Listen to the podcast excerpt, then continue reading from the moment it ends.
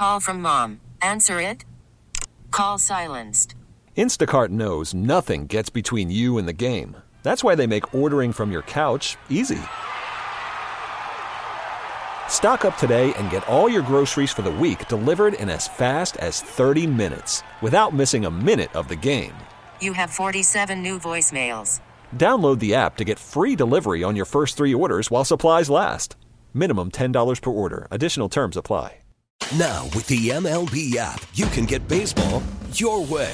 Pick your favorite team, your favorite players, and get customized highlights, stories, and breaking news right on your home feed. Follow the action with Game Day, where 3D replays add another dimension. Plus, notifications can keep you connected to every pitch, every hit, every game. The MLB app. Baseball, your way. Download it now for free from the App Store or Google Play. Blackout and other restrictions apply. Major League Baseball trademarks used with permission. Second and 10. Holds back again. He's looking. He's looking. He's pumping. He is going deep. And is it a touchdown? I'm awaiting the signal. It is. It is touchdown. It goes all the way down. A 22-yard touchdown to Clement. What a great throw by Nick Foles. How about that, Mike Sielski? I, I remember sitting in U.S. Bank Stadium watching that play and thinking, oh my gosh, I can't believe Nick Foles tried to make that throw, Yeah. let alone that he made that throw. yeah, think about the heroes of that Super Bowl: Nick Foles, Corey Clement, Right. Immortals here and Nelson Agholor. Yeah. like all these guys. It was so great. And today is the fifth anniversary, which is why we play that highlight. Good morning, everybody. With Mike Sielski, I'm Glenn Now, It's a brisk. Well, it's more than brisk. It's, It's- a, it's a freezing morning. in I Delaware. can't wait to get on that plane to Phoenix tomorrow, just for the Uh, weather. I'll enjoy yourself. Anyway, uh, we got so much to talk about as the Eagles are one week away from playing in Super Bowl 57, where we are in the very unusual position of them being favored. Uh, but first off, really good news uh, dropped last night. I don't know if people have heard it yet, but the Eagles re up Jeff Stoutland, offensive line coach and uh, running game coordinator, to a multi year contract to stay in Philadelphia. Apparently, some other teams had approached him about becoming their offensive line coach. Mike, I, I don't think you're going to disagree with me. This is obviously really good news for this team. This guy is one of the best position coaches that I could name in the history of football. He has hey, Jeff Stoutland University. Yep. And the timing of it a week before the Super Bowl, right? Everybody gets a lift by that. the the testament to how good a coach Stoutland is is that Nick Sirianni is the third head coach with the Eagles that he has worked under. He came here with Chip Kelly. He worked under Doug Pederson, and Sirianni kept him on staff. And you know, it's interesting, Glenn. I went up to Staten Island, where Stoutland is from, on Thursday. I'm doing a, a piece on him for the Inquirer that'll be out next week, and it's rare that an assistant coach in the NFL becomes a cult figure in his, in the city where the team is, but Stoutland has become that. Uh, the way the offensive linemen speak of him, uh, the way the Eagles have done so much to try to keep him here and retain him here, uh, it is. Th- th- This is nothing but good news if you're an Eagles fan. It's rare that a lead columnist for a major metropolitan newspaper does a column leading up to the Super Bowl on a position coach. Yeah, so I look forward to that. It's there's Can some you- interesting anecdotes out you, there. Can you share the one? I, I, I don't want that's you to blow your column. No, but- it's okay. It's a, it's a great anecdote, and it'll be in the it'll be in the piece. So I spoke to one of the people I spoke to was Stoutland's uh, college roommate and teammate at Southern Connecticut State, uh, and he told me that when he and Stoutland were in freshman year anatomy class together, they would diagram football plays on the top of their desks, but they wouldn't use a pen and paper. They would use M and M's and the small regular M&Ms were the skill position players, the quarterbacks, the running backs and the wide receivers, and the bigger peanut M&Ms were the offensive and defensive linemen.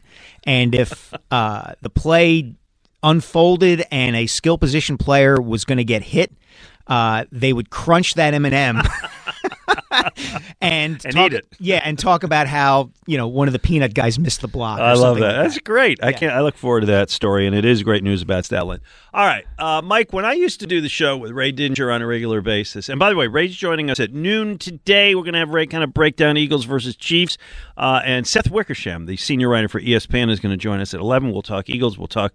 He wrote the book on Brady and the Patriots, so we'll talk about the Tom Brady the latest in what may be a series of retirements. But Ray and I used to do a feature called Dumb Things People Said This Week, Mm-hmm. where I would play something for Ray and he would slap himself in the forehead and go, oh, I knew Skip Bayless when he wasn't.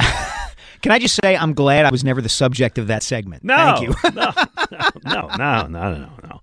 Anyway, there were many nominees this week, and I want to start with Julian Love of the New York Giants, who earlier this week was on NFL Network's Good Morning America. Good morning, football.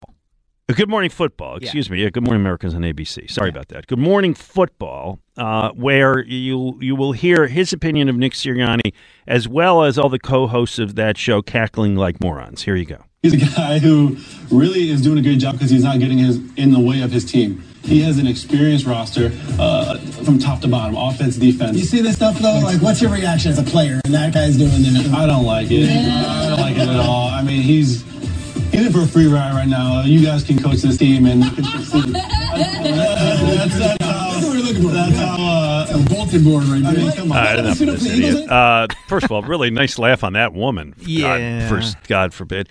Anyway, when he was reacting to Nick mugging on the sideline and making faces and so on, but his bottom line was that Nick is a passenger. Yes. On this bus, and anybody, well, he's the driver, but anybody could drive it. It's on autopilot. I'm trying to figure out this metaphor.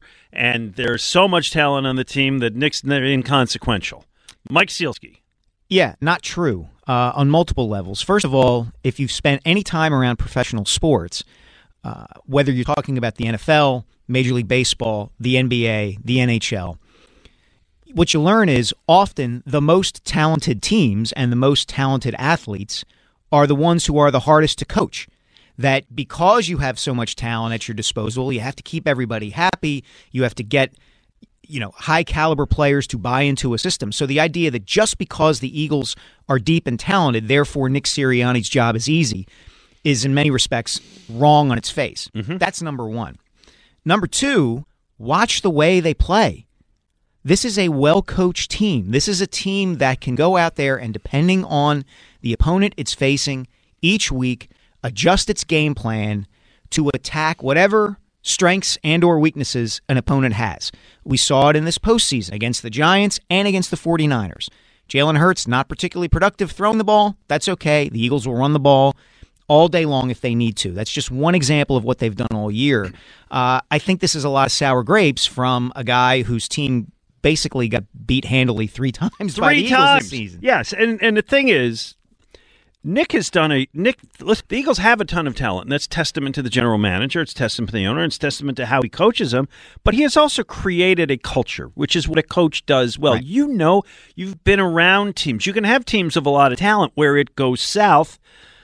2011 Eagles. Exactly. Um, the players like him. The players respect him. The players want to play for him. He's put together a good staff. It works. It works. His strengths are his ability, I think, to get along with and motivate people. That's a huge part of any coach's job.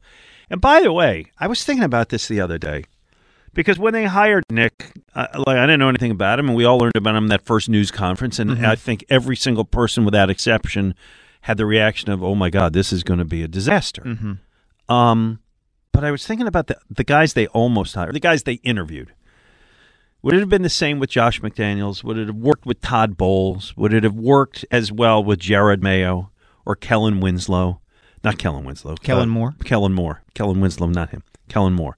Would it have worked as well? And uh, probably not. I don't No. think it would have. No, I don't think so. I think the one thing that Nick brings to the table uh, that is an underrated quality in today's professional sports environment uh, in getting players to respond to you is authenticity.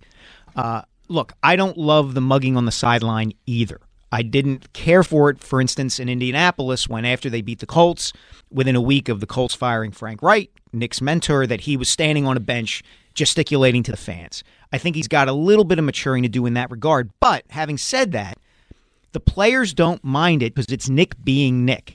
And that works nowadays. Players don't want to feel like they're being sold a bill of goods by their head coach. Yeah. They don't want a guy who says one thing and does another or tells them one thing and doesn't follow up on it. Yep. Nick is Nick. and they trust that Nick is going to be Nick, and they respond to that. I think that's a great point. Uh, to which Brandon Graham was asked about what Julian Love had to say. You know, people always got something to say when they at home, so they got some stuff to think about. So I ain't really gonna touch too much on it. I just know that Coach Sirianni is. Uh, it don't matter what he did last year with a team that you know nobody thought was gonna do much. You know, he ended up getting us to the playoffs, and then for his second year, it's, I mean, that's what you're supposed to do. You're supposed to get better. You're supposed to bring players in to get uh, to do exactly what you need them to do, and we did that. My favorite part of that is uh, I'm not really going to comment. Uh, I'm not, I, I don't want to like uh, get in a feud with the guy, but that's what people say when they're sitting at home. Yes, So like a little little backhanded, passive aggressive. I, I love any kind of uh, response like that where the victim doesn't know they've been uh, criticized or or responded to until they kind of look down and see the the pool of blood at their feet from when the, the knife has gone in their belly. Yes. Um, and, and it's interesting because Graham said something I thought that was really insightful after the championship game. I asked him uh, about how did the Eagles get to this point? You know, what was Nick's role in this? You know, how did you guys go from being 4 11 and 1 in 2020 to being a Super Bowl team in 2022? And he said, you know, you guys made fun of Nick because of the flowers and the and the press conferences, but we all saw what he was and followed him. And you know, I think one of the things that gets again gets kind of undersold nowadays is that so many athletes now express themselves publicly through social media that the idea of a coach being demonstrative or authentic doesn't either doesn't bother them or is an asset because they're coming up in an environment where everybody is expressing themselves publicly all the time. It's not the environment that I came up in as a you know twenty something in journalism and newspapers. Mm-hmm. It's not the environment you came up in. No, no, no. But it's the norm nowadays, and it seems to me Sirianni has adjusted to that or you know accepted that pretty well. he gets this generation of players and they get him. By the way, I understand that Brandon Graham doesn't want to take a shot at Julian Love, but we can, which is to remind Julian Love, who's obviously not listening at the time, but to remind our listeners that the Eagles in week 14 played the, the New York Giants. And early in the game, when the score was seven to nothing, and it was fourth and seven for the Eagles, I believe they were at the Giants' 41 yard line. Julian Love was called covering DeVonta Smith. And here's what happened. Eagles on the season are decent on fourth down. Hurts back again. He's floating it for DeVonta Smith, who makes the catch. The Giants miss, and he walks into the end zone. Oh, the Giants goodness. gambled, and Hurts went 41 yards for the touchdown, beating Darnay Holmes, Oh, my who came up, flat out missed him, and trotting into the end zone was DeVonta Smith. Well, it was Holmes, but Yeah. also it was also Julian Love. Yeah. beat on that play. Yeah, that was one of the more memorable plays of the season where you saw these two Giants defensive backs looking like they're going to converge on DeVonta and just crush him. And all of a sudden, he's caught the ball and sashaying into the end zone, and the two Wa- waving are- it at both of them. Yeah. and, anyway. uh, anyway, Well, there you go. Julian Love, have a great off season. We wish you the best. We'll see you next October. Uh, by the way, let me give the numbers 215 592, actually, number 215 592 9494. We don't take a ton of calls, but we do try to work your phone calls into every segment. So if you call, we'd love to hear from you. All right, I want to transition to another enemy of the state, and that would be the owner of the Dallas Cowboys, Jerry Jones, who uh, decided to kind of take a shot at Howie Roseman and the Eagles organization, explaining why is it that the Eagles are back in the Super Bowl again, and the Cowboys for twenty eight years in a row yeah, are not. And so here's what Jerry Jones had to say. in essence, we're seeing a couple of teams that have had some real success putting it all out there and uh, paying it, paying for it later. In Philadelphia and San and uh, really uh, Los Angeles. Uh, don't think that doesn't pop my head and get my eye as far as doing it, and I know how to do that. And uh, so uh, uh, it's uh, it's again it's a part of uh, uh, what you uh, put in that computer or what comes out, and we'll see we'll see how uh, it comes. But uh, that's pretty impressive to have two teams in the last two years empty the bucket and get to the Super Bowl. Okay, so here's what he's saying. He's saying, I mean, it's obvious what he's saying. He's saying that last year the Rams won by basically putting everything. Yes, trading draft picks, signing Trading whoever they draft- needed to sign. signing guys to huge contracts, doing it and like, hey, we're gonna we're gonna try to get there this year, and it worked out for the Rams, uh, and the Eagles are doing the same. The Mike, No, the the Eagles, Eagles, are doing the same. The Eagles are not doing the same. First of all, the Eagles have two first round picks next year. Um, Yeah. So the idea that they've emptied the bucket in pursuit of the Super Bowl this year. It, look, what Jerry is doing is trying to rationalize the fact that the Cowboys haven't been to a cha- NFC championship game Yeah. in 28 years, let alone a Super Bowl. well, he's thinking long term. Well, yes, you know, I, I and I, I would love to know. I love. He's thinking long term. I would love to know who's the person in the background you can hear saying right, right when Jerry cites the Eagles as a team that goes all in and empties the bucket because it's not true. No. It's just not true. And you can look at what the Cowboys have done under Jerry, where you make a long term commitment to a Dak Prescott and you sign a running back in Ezekiel Elliott, who's now in clear decline Yep. in the NFL, that's going all in. That's saying these are the guys we absolutely have to have, and we will pay whatever we have to pay to keep them. Yep. What the Eagles are doing is saying, you know, there are certain guys who we're going to keep here long term, but we're going to maintain enough roster flexibility that if an opportunity to acquire AJ Brown comes up, we can make that move. Uh, we can sign James Bradberry, for instance, to a one-year contract, bring him in and play cornerback. Um, that's kind of the the intelligence and the genius of what Howie Roseman has done. He's allowed to be able to correct mistakes and make big moves whenever the opportunity presents themselves. It's so disingenuous because he knows it's not true. The Eagles have not mortgaged his future. He's smart enough to know that. And as you just pointed out, he has to a large degree done that. He's the one that's got the quarterback with the $190 million contract. The Eagles may have to go there after this year, probably will, and things will change. But the Eagles got there this year without mortgaging their future and left themselves in good shape v- uh, via the draft, at least. All right, one, one more, and this is the old one. I'm not, I'm not going to play it again, but we had Micah Parsons earlier this year saying essentially Jalen Hurts was a system quarterback, and I kind of got what he was saying, but it's still at some point you got to give Jalen Hurts a lot more credit than that. Um, th- th- hey, the Eagles lost twice with Gardner Minshew. I think that narrative kind of Uh, stopped, yeah, right? yes. Okay, so the bottom line, Mike Sielski. How did they manage to get to the Super Bowl considering they had a GM who who sold out? They had a know nothing coach or a do nothing coach, I guess, a system quarterback, a soft schedule, uh, what, a pass in the postseason. What did I leave out? How is it that this Eagles team, which, and by the way, a lot of people said it's the best Eagles team in history, it will be if it wins, okay? Which has a very good chance to be the best franchise, the best team in the history of the franchise. How is it that it gets no respect? Asked Rodney Dangerfield.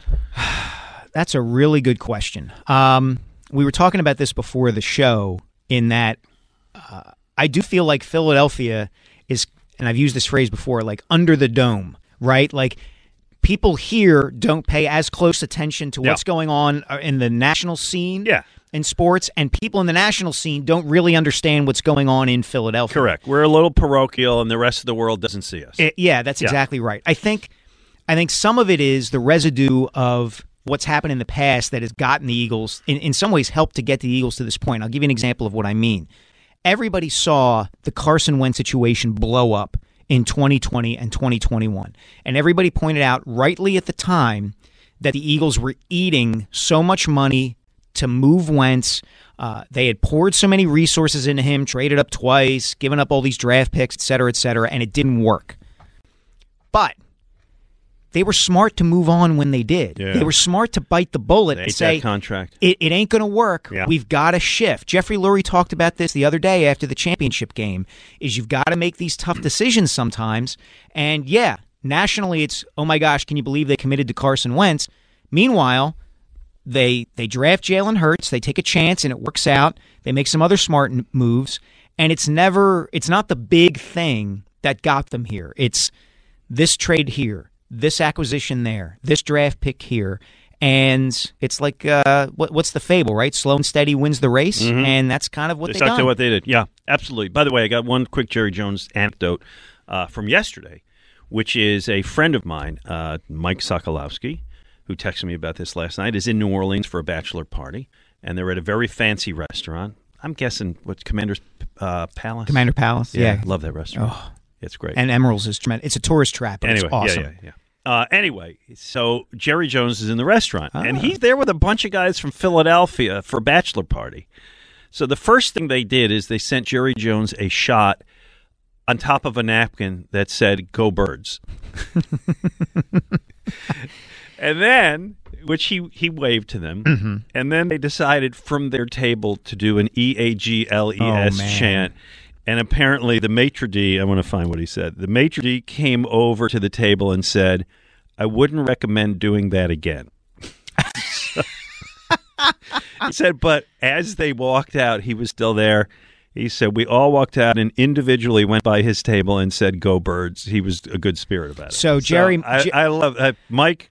Well done. Yeah. Repres- that's representing Philadelphia well. You find Jerry Jones in New Orleans and you give him a hard time. That's great. Jerry, there was an ESPN profile of him a few years ago, and the profile was practically soaking in Johnnie Walker Blue because that's what Jerry drinks. Oh, they- and I, They sent him one of those. yeah, they, well, that's like you know, Yeah. fifty dollars a shot. I mean, Yeah. it's amazing. But uh, he must have been drowning his sorrows the other night in New York. Someday I have to tell you the story about how, how I inadvertently bought Jim Nantz a bottle of wine at that restaurant. You did? Yeah, during the NCAA finals. I'll, I, I don't want to work in it Okay. now, but it's it's a good story. I'll tell you sometime. Ah. Uh, Brian and Boothwyn starts us out. Brian, what's on your mind? Hey, what's going on, fellas? I love listening to you. Thank you. I Thanks, haven't Brian. called in in a couple years, um, but I just gotta just gotta tell Jerry Jones if what the Eagles are doing right now is wrong, brother. I don't want to be right because we have plenty left in the cupboard. Our- GM is not only the top GM in the league, but that guy spins all the numbers, and he never comes up doing anything illegal or you know, however you want to call that in NFL terms. He's just better at it than everybody else. And I would love to see after we win the Super Bowl at the draft, maybe another David Ickers thing. We bring a big bucket up, and it's all full. Let's say after two and five years, the bucket is still full. Oh, that's good. hey, Brian, good thinking. Well done. Thanks, Nicely Brian. done. Draft is in Arizona this year, I think. I think so. Yeah. Yeah, yeah. And, and you know that's that's the other component that we haven't mentioned with respect to Jerry Jones is any owner would be frustrated if they've gone 28 years and their franchise hasn't won a Super Bowl. But the fact that Jerry is the general manager and he's getting outfoxed and outsmarted by a guy like Howie Roseman, who is Ooh. quote unquote not a football Not guy. a football guy. That's got to stick in his craw. Absolutely right. Let's uh, we'll get John and Manayunk up here before the break. Hi, John. Hey, Glenn, what's up, buddy? We're good, pal. Uh, a couple. Uh, um, I think the Eagles are going to win, but uh, my one big worry is how how are we going to track Kelce? You going to put a safety on him? I don't think a Kyzir White Weber or a linebacker can cover him. Yeah, you know, John, I- think they're going to try both Avonte Maddox and C.J. Gardner Johnson. Uh, and, Okay. you know, I think, and we're going to get into the nuts and bolts of the game. I think a little bit later with Ray around noon. But you know, the the, the key more than covering Kelce, I think, is going to be pressuring and confusing as much as you can Patrick Mahomes. Um, if you go back to that Super Bowl a couple of years ago when the Tampa Bay Buccaneers destroyed the Chiefs, Mahomes was running for his life the whole game, and that's that's the key there. It's not going to be so much can they stay with Kelce. It's going to be can they get to Mahomes and and keep him from getting the ball downfield. He's so good at finding the seams. Yeah. Right? That's what he does. He's covered, and then all of a sudden he's between, which is why zone coverage is tough on him, which Yes. is what makes me nervous because they're going to do zone coverage. Here's John, and by the way, the Eagles have been very good against tight ends Mhm. all year. John, here's what I think. He's going to have nine catches for 98 yards and a touchdown, and the Eagles are going to win. That's what I think. I hope so. He, yeah. Okay, so it's he'll do his damage. Yeah. Their wide receivers are not great. Hardman's out. Mhm. You keep them from doing damage. They have the good young running back. Again, we'll cover all this with Ray later, but to me, it's like you give him it's in the NBA. Like, okay, we're giving Jordan thirty points. Yeah, look- we'll, we'll stop the other guys. Look, they they couldn't stop Rob Gronkowski five years ago either. Right. He was the Patriots' best offensive player, and they still managed to well, hopefully they game. don't give up 510 yards this game, but we'll find out. Hey, that's it's the formula that works, Glenn. I don't know what you're complaining about. Yeah. 215 592 9494. As we said, Ray's going to join us 11. Seth Wicker, uh, at noon, excuse me, Seth Wickersham of ESPN at 11. Uh, and we want to talk to you all day. We are excited a week away from the Super Bowl on the anniversary of the Eagles winning the last one. Very good vibes in this city right now. With Mike Sielski, I'm Glen Macnow on 94 WIP. Call from mom. Answer it. Call silenced. Instacart knows nothing gets between you and the game. That's why they make ordering from your couch easy. Stock up today and get all your groceries for the week delivered in as fast as 30 minutes without missing a minute of the game.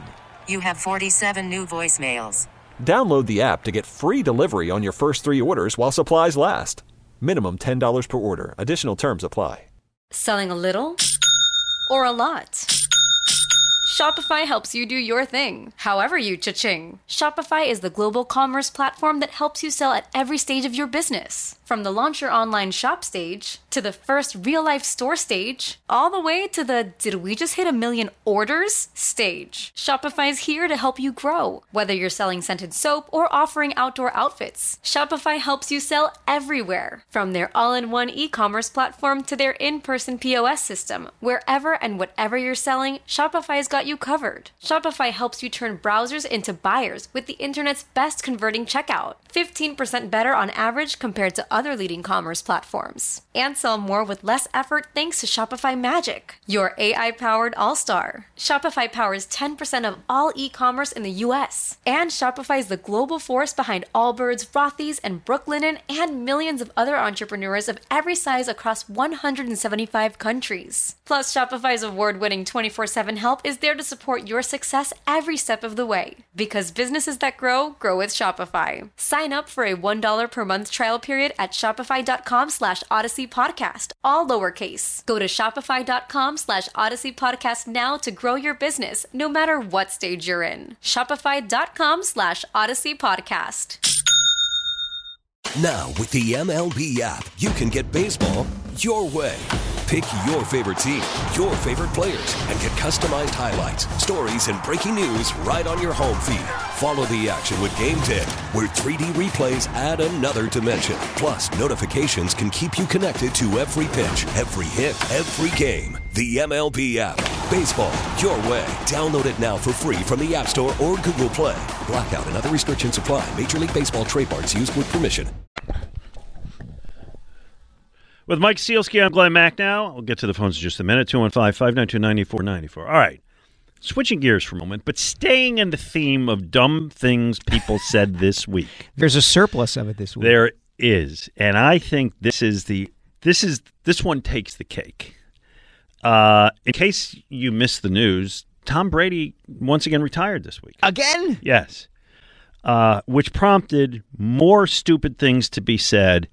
You know what? I, I don't even want to set it up much more than that, other than to say this is former offensive lineman Shaun O'Hara, had a long career mostly with the Giants, center for the Giants, uh, was on the NFL network soon after Brady retired, and this was Shaun O'Hara's take. This is a, a huge moment, not just for Tom Brady, not just for the NFL, but like for all of us. You know, look, uh, people remember where they were when JFK was assassinated. You remember where you were with 9 11. Can I tell you something? Can I interrupt you real quick? He, his first start was a week after 9 11. That's how long ago he's been playing. I was I came out the same year as him, 2000, and he's still playing. 23 years. That's a long time, but. I- I'm going to remember this. Like, I'm going to remember who I'm, I'm with. Uh, Kyle's going to remember he was in Vegas. Um, you, you're going to remember where you were when Tom Brady announced his official retirement. And it sounds like this one's for real. Are you out of your freaking mind?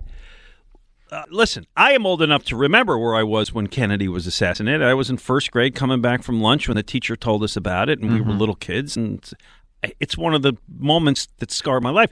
I remember where I was when 9 11 occurred, which was driving on the Schuylkill to do the show, hearing Al Morganti tell me that the, tw- the first of the Twin Towers had fallen down. I didn't remember an hour after Brady retired where I was. Never mind What- that. what- what? You're equating the retirement of a professional athlete to two national tragedies. Like this is this is ridiculous. First of all, bad week for current and former Giants when it comes to weighing in on the news of the NFL. Yes. Number 1. Number 2, this is this to me strikes me as the kind of thing that someone who wants to make a rise in the sports analyst business, says to try to garner attention, Mm. uh, that that Shaun O'Hara would suggest that the second time that Tom Brady retires is the equivalent or akin to John F. Kennedy's assassination, the terrorist attacks of 9/11, or and he didn't say this, but he- World shifting events. yeah, like not even the ch- the- like the, the Challenger. I remember where I was for the Challenger Yeah, disaster in 1986. Detroit Free, Free Press Like, newsroom. yeah.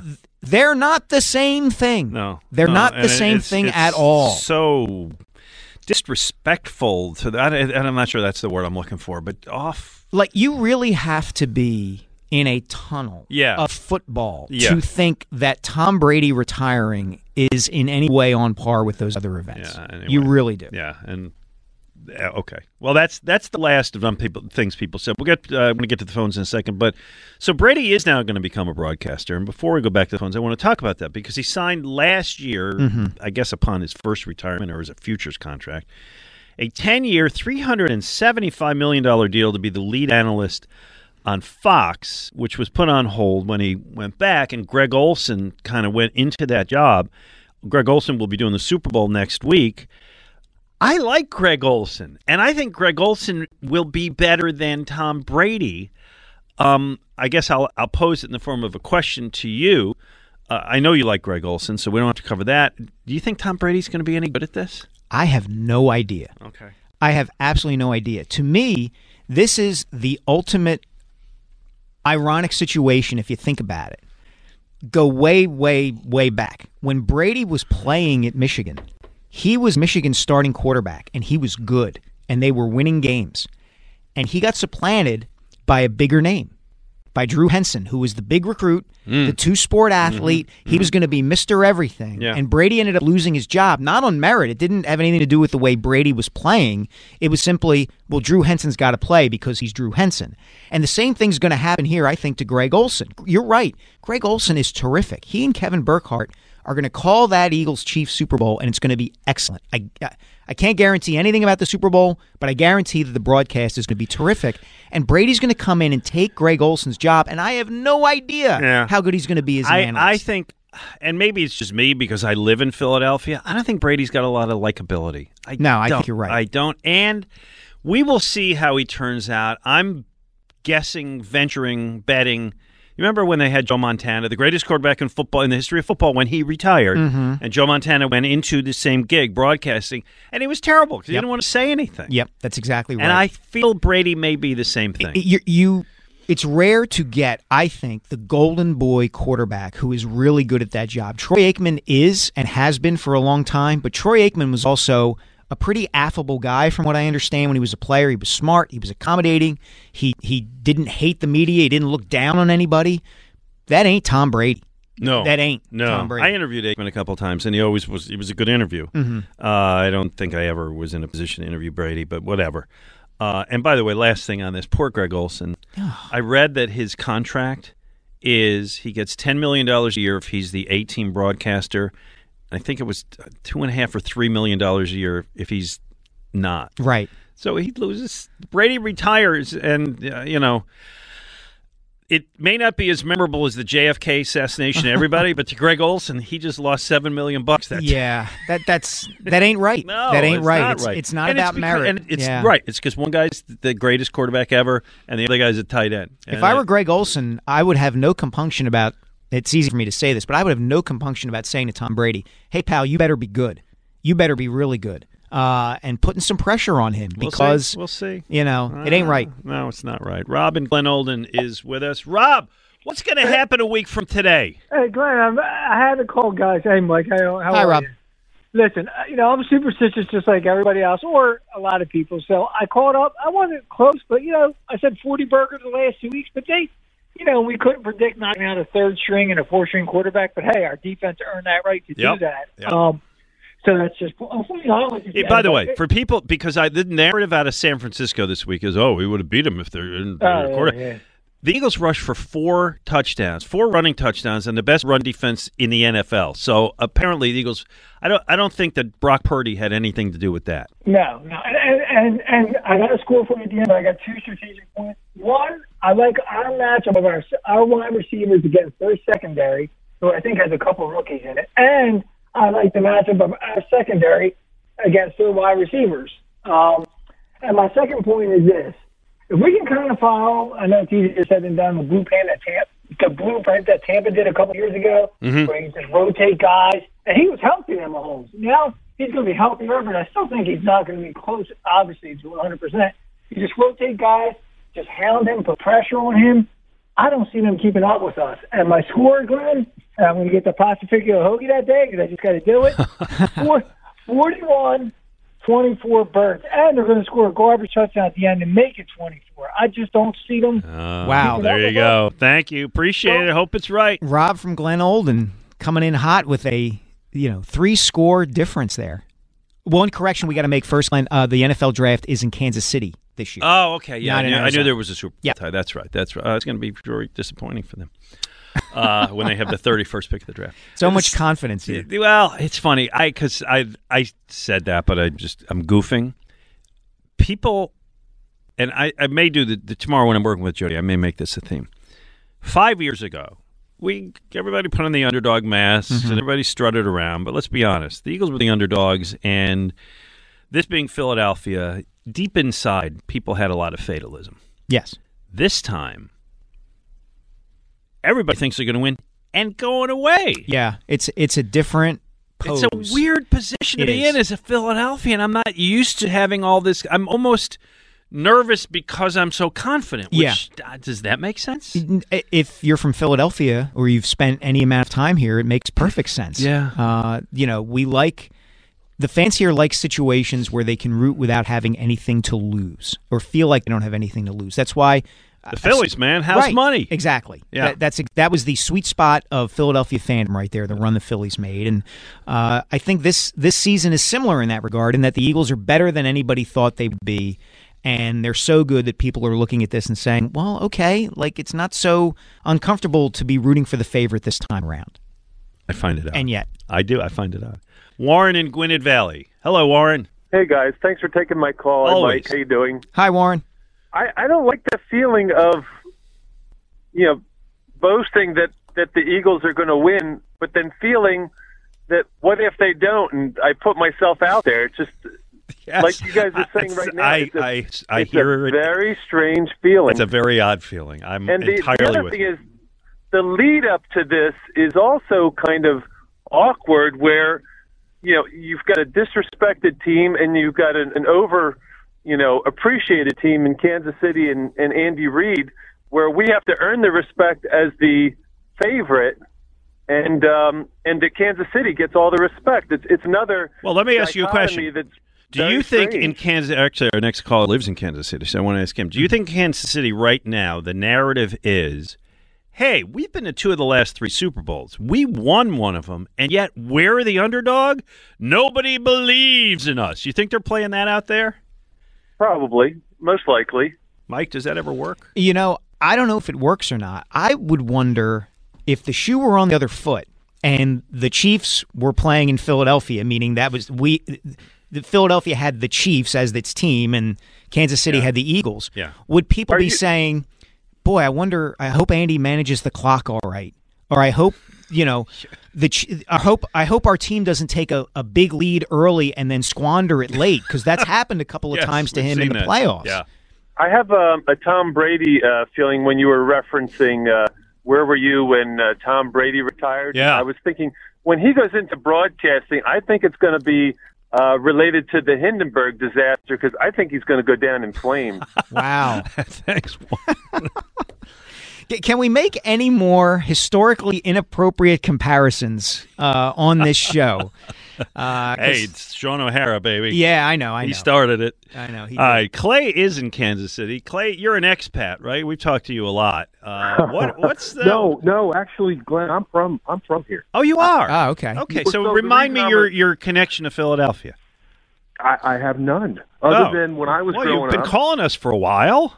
Hey, listen, I've been listening to the show for years. Thank God for the Audacy app because I'm a huge Eagles Uh, fan. and man. we Since appreciate that. I'm just how did that how did that How did that happen? happen, Clay? So when I was, remember Frank Gansz and when he took over the the Chiefs back in like 1987, the Chiefs were awful. Yeah. they were terrible. And like I'm, I'm like a elementary school kid, and they're trying to force feed us the Cowboys, and I knew they're evil. So I just wanted to pick a different team, and I loved Buddy Ryan. I loved him in the Wow. 46 Okay. And they had Reggie and Randall, and I'm like, you know what? I'm going to go against the grain and be an Eagles fan.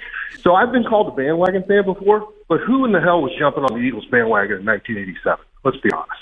That's so That, that's Yeah, a fair so point, Clay. That, got, got to admire that that it was those teams that, that drew you into the Eagles. Definitely. Yeah, and and Sunday Ticket makes it real easy in the internet. Like I follow all the beat writers on Twitter. Huge fan. Like I know more about the team than my buddy that lives in Jenkintown. He's always calling me for the Eagles scoop. So Very cool. Anyway, um, so I will say this: after the Chiefs won Sunday night, I get the you know some text like, "Hey, we're going to beat you guys," but I have heard nothing this week because I'm a well-known Eagles fan. Mm. Okay, um, I've got no dirty messages. No, we're going to kick your butt. I called in uh, to Ike's show earlier this week, and here's my take on this. Okay, the Chiefs may have the best three players on the field. Chris Jones is really good. Travis Kelce's really, really good, and Mahomes is an alien, right? We know that. Mm-hmm. But after that, the next 15 players that are the best players are going to be wearing green. I mean, this team is loaded with talent. And if and you you made a really good reference, Glen, when you talked about that Bucks beat beat down the Chiefs. Yeah. The Chiefs' offensive line is not much better Yeah. yeah. than it was then. So I mean, they have Creed Humphrey. He's a nice because I do watch a lot of Chiefs games. Mhm. Um, but I will just tell you, I don't think they can block the Eagles front. The Chiefs defensive ends, they are nowhere like Joey Bosa and the other kid for the 49ers. They're not even Kayvon Thibodeaux. Yeah. They're just guys. I think I got to hit a break, but I appreciate it, and, and I think I, th- I don't know that I agree. The best three players are on the Chiefs because right now I think I might put Haason Reddick on the best three players, Darn and I think the Eagles center and right guard, or center and right tackle are guys who uh, Mhm. consider that. But yeah, if you take the best ten players on the field, seven of them are going to be Eagles. Yeah, look, I, I again we said this before the show, Glen, but I think there is at their core, this Chiefs team is basically the same as the Patriots team that the Eagles beat five years ago. You have an all-time great head coach. Back then, you had Bill Belichick. This time, it's Andy Reid. You have an all-time great quarterback, Tom Brady, Patrick Mahomes. You have an all-time great tight end, Rob Gronkowski, Travis Kelce. Both those teams, though, were top-heavy, and that that to me is the key to this whole thing. If the Eagles are able to kind of withstand what Mahomes and Kelce can do, they should win this game. All right, quick break. 215 592 9494. Mike Sielski, Glenn Mack now on 94 WIP. Mike Sielski, Glenn Mack now on a Saturday. We are one week away from the Super Bowl 57 Eagles against the Kansas City Chiefs. And uh, I know what I'm about to play occurred a full week ago, so it's really looking back in the rearview mirror. But I heard this this week. I love Brian Baldinger's Baldy Breakdowns, Mhm.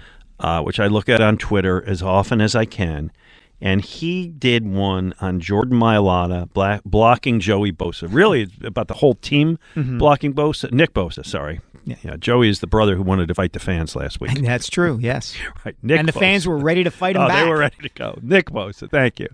Um, and um, but this is Baldy's breakdown of the Eagles and spe- specifically Mailata blocking Nick Bosa. The story here in this play, and the story of the season, is the Eagles' offensive line. That's Mailata on Nick Bosa. Now, not everybody has Mailata, but Mailata puts Bosa right on his Bosa right here. like, and not just puts him down, but he's going to gator him, he's going to sit on him, he's going to breathe on him, he's just going to let him know we're here all day. All right? That's just the way Mailata plays, Dickerson, Kelce, they all play the same way. Like, nobody has this mentality on the offensive line in this league like the Eagles do. Baldy, of course, a former offensive lineman himself, and he gets it. And it's just, I love. He, he lies on him, he breathes on him, he lets him know we're here. Great job by Baldy, but you know, I mean, as you were talking earlier, and you're working on a column, what these guys have learned from Jeff Stoutland, this the this offensive line, game in and game out, is so damn good. It is. And, you know, to go back to our previous segment, Glen, where we were discussing why we think that so many people are reluctant to give the Eagles credit publicly for what's happening here, I wonder if part of it is because the true strength of this team is the offensive line. And that's not a sexy thing to talk about. Right. Like, it, it would be different if, not that Jalen Hurts has had a bad season or hasn't had a great season. Of course he has. But it's not Patrick Mahomes or Tom Brady or Aaron Rodgers. The key to this is they just freaking block better than you, and they don't allow you to block them on the other side of the Yeah, ball. the and so, wh- what do you say about that other than do what Baldy has done and what some other people can do is and get really technical about offensive and defensive line play? Right. The cliche is you win the games in the trenches, but those aren't the guys who get on television. Exactly. Right? And they, they, they, they- you know what? I- I'm not doing this now, but somewhere along the line, if this offense, if this offensive line had gotten a sexy nickname, all right, the Hogs, Yeah. it would have might have gotten them a little more attention because they are great. Lou and Mount Laurel is with us. Good morning, Lou. Hey, good morning, Glen. How are you guys? Doing well, Lou. Thanks. Um, I'll tell you what, Glen. I don't, I'm not going to remember where I was when Tom Brady retired a first, second. I don't remember where I was when he got divorced, but I remember where I was when my life turned around, and that was the Haverford Stadium, and all because of one Glen Macnow, Uh, Lou, I appreciate this immensely. This is a story that goes back a long way. Okay. Uh, Lou was a, a teenage goalie playing in a Haverford game. Hawk, Yes, proud he- Haverford Hawk. Yes, he was. Lou, I'll let you tell the story because I, I appreciate that, that you occasionally remember it. So you can. No, I my- remembered all this. I'm telling you, it turned my life around. You you were the you were the Sonny to my Calogero telling me use your head, see, don't do it, see. so he, I, we were. I took what you would call an unwise penalty after the game in the handshake line after getting probably a couple roughing minors. So I'm leaving the ice, and who do I see? Glen Macnow pulls me aside, and I was wearing number 27. He said, "Son, son, what are you doing? You have too much talent. You're playing like the guy you're emulating on the number. Use your head. You're too you're too good for that." And I'll tell you what, Turn my life around to Haverford Stadium. I went, Dad, that guy from the radio lit me up. He goes, Good. He that man's right. You should listen to Glen. Wow. And that's it. Lou- Path to, path, path to success after that. And Lou is now a, a an educator, a respected I- man in ele- his elementary community. school principal, Yes. father, you name it. Yeah. Wow. So I got to ask, Lou. You made the Bronx Tale reference here. Did you, uh, you know, did your wife open the door for you on the car when you went on your first date with her? Uh, yes, she did. I, did. I absolutely. There you go. That's all you need to I, know. I tried it on my on my Nissan Altima, and then I think after I got in, it was you have the automatic key, right? Okay, yeah, you're right. Call. Lou, I'm I'm really touched that you remember that, and I, I really and I know Um, you know like what a upstanding member you are in the community. So, what happens next week? I think the Eagles win. I think it's close, and I want to ask you guys from a, I guess from like a psychological standpoint, how much do you think the fans are going? Okay, I know it's a different sport, different season. There's no way, and I, I know the Union lost that day too, but there's no way we can drop two major championships with the Phillies losing. So we're going to win. How much do you think psychologically we're kind of talking ourselves? Ah, we're just going to kill them. We're they shouldn't even show up. Like the, Chiefs shouldn't show. How much do you think from a psychological standpoint, since the Phillies lost, you're going? Oh, we're there's no, we're going to win. No, I- I'm not sure that's a factor, Lou. I haven't heard anybody Okay. uh, I mean, really kind of citing that, yeah, as a reason why they think the Eagles will, will win. In fact, that thought hadn't occurred to me until you mentioned it, uh, to be very honest. So I don't think people are looking at it that way. I think they feel Okay, pretty good. confident based on the Good. team that the Eagles have. Okay, good. We're not used to it though, Lou. It's a pleasure. No, thank you guys. I'll talk to you after Absolutely love you two together on You got it. Thank Thanks, you, Lou. gentlemen. Appreciate it. Uh, it's very nice he remembers. Yeah, I, I, but to his question, I really haven't gotten that sense at all. No. People are saying, "Oh, well, the, the we can't possibly lose three championships." No. I I do feel there's a little bit of we're not used to this spot. Yes. We embrace that underdog role very well. I, I did an interview last week uh, with a podcaster, and he was asking me, "What's Philadelphia like now?" And the line I use with him, which I think is what you're saying, is the Rocky stuff is real. People Yeah. embrace that, Yeah. uh, and it is. It's an uncomfortable. It's like sitting in a chair that you can't quite get comfortable in. It's hard to get used to the idea that the Eagles are supposed to win the Super Bowl. Right. So there's part of me that says like, okay, so I'm going to discount that, but then when I look at it, I think like, well, that's because the Eagles are better. Yeah. They're really good. I Yeah. think Bridget in Florida may agree as well. Bridget, what do you think? Hello, good morning, guys. Good morning. Morning, Bridget. Oh, I'm calling from Florida. Yeah. Yeah. By the way, So- I started my career in Cocoa Beach, Florida, right down the road from here. Really? Yes, yes. My first newspaper Yes. job was on that Florida Today paper down there. Yes, I did an interview for the Florida Today papers when we had one of our Phillies, and they asked me, "Who do you think we should put in?" it was one of our past Philly players, and he put him in the next day, and we won the game. There you go. Nice, Nice. work by you. Good job. Yeah. So, um, my opinion. Okay, let me ask you guys this. Now, I asked the, the the guy earlier. Maybe you guys could remember this. Five years ago today, we won our first championship. Now, I remember Tom Brady walking off the field, no congratulations or nothing. We literally just on- watched it on the NFL Network. They just played the game as we were doing the show, and I got to be honest, I was nervous on that last play. He but, was. but yes, Yeah. he did. He walked off. He would not shake Nick Foles' hand. You're correct. Yeah. Did he say put something on Twitter? Now I heard that he said, "Oh, I couldn't see that because of the smoke." Uh, I believe that Brady. I, I don't know that he put it on Twitter, but I believe over time he has said that it was not intentional. Yes. Okay. But it So has that's- happened again Yes. in subsequent Yeah. years where he has snubbed the opposing quarterback. Let's put it Yeah, see, way. I think that's just wrong because I've seen in the last every Super Bowl that I watch, I've seen all the quarterbacks hug each other, congratulate each other, the coaches. With him, it was just like, whoop, and I was like, you just, it, I, I I just found it disrespectful. And we will hold that grudge against Brady forever. Correct? yes, Okay, I'm with you. Absolutely. we yeah. will. Um, you know, my colleague Marcus Hayes, our colleague here at WIP, uh, wrote a column after Brady's retirement, basically saying, like, look, people think Tom Brady's a good guy because he's a great quarterback. Tom Brady, not that great a guy. Yeah. Uh, so I encourage people who feel that way to read Marcus's column because he, he laid it out pretty laid out a pretty strong case. 215, speaking of Tom Brady, 215 592 9494. We will talk with Seth Wickersham coming up, ESPN senior writer who wrote the book, It's Better to Be Feared The New England Patriots Dynasty and the Pursuit of Greatness. Uh, I believe there's a little bit on Tom Brady in that book. We'll Just talk- a tad. We'll talk about that, and we'll talk about his uh, the guy covers the NFL. What what a guy, you know, not one of us from Philadelphia. How does he Mhm. view it? With Mike Sielski, I'm Glen Macnow on 94 WIP.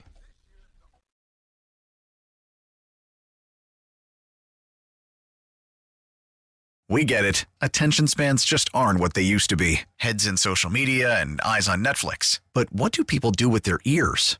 Well, for one, they're listening to audio. Americans spend 4.4 hours with audio every day. Oh, and you want the proof? Well, you just sat through this ad that's now approaching 30 seconds. What could you say to a potential customer in 30 seconds? Let Audacy put together a media plan tailor made for your unique marketing needs. Advertise with Audacy. Visit ads.audacy.com.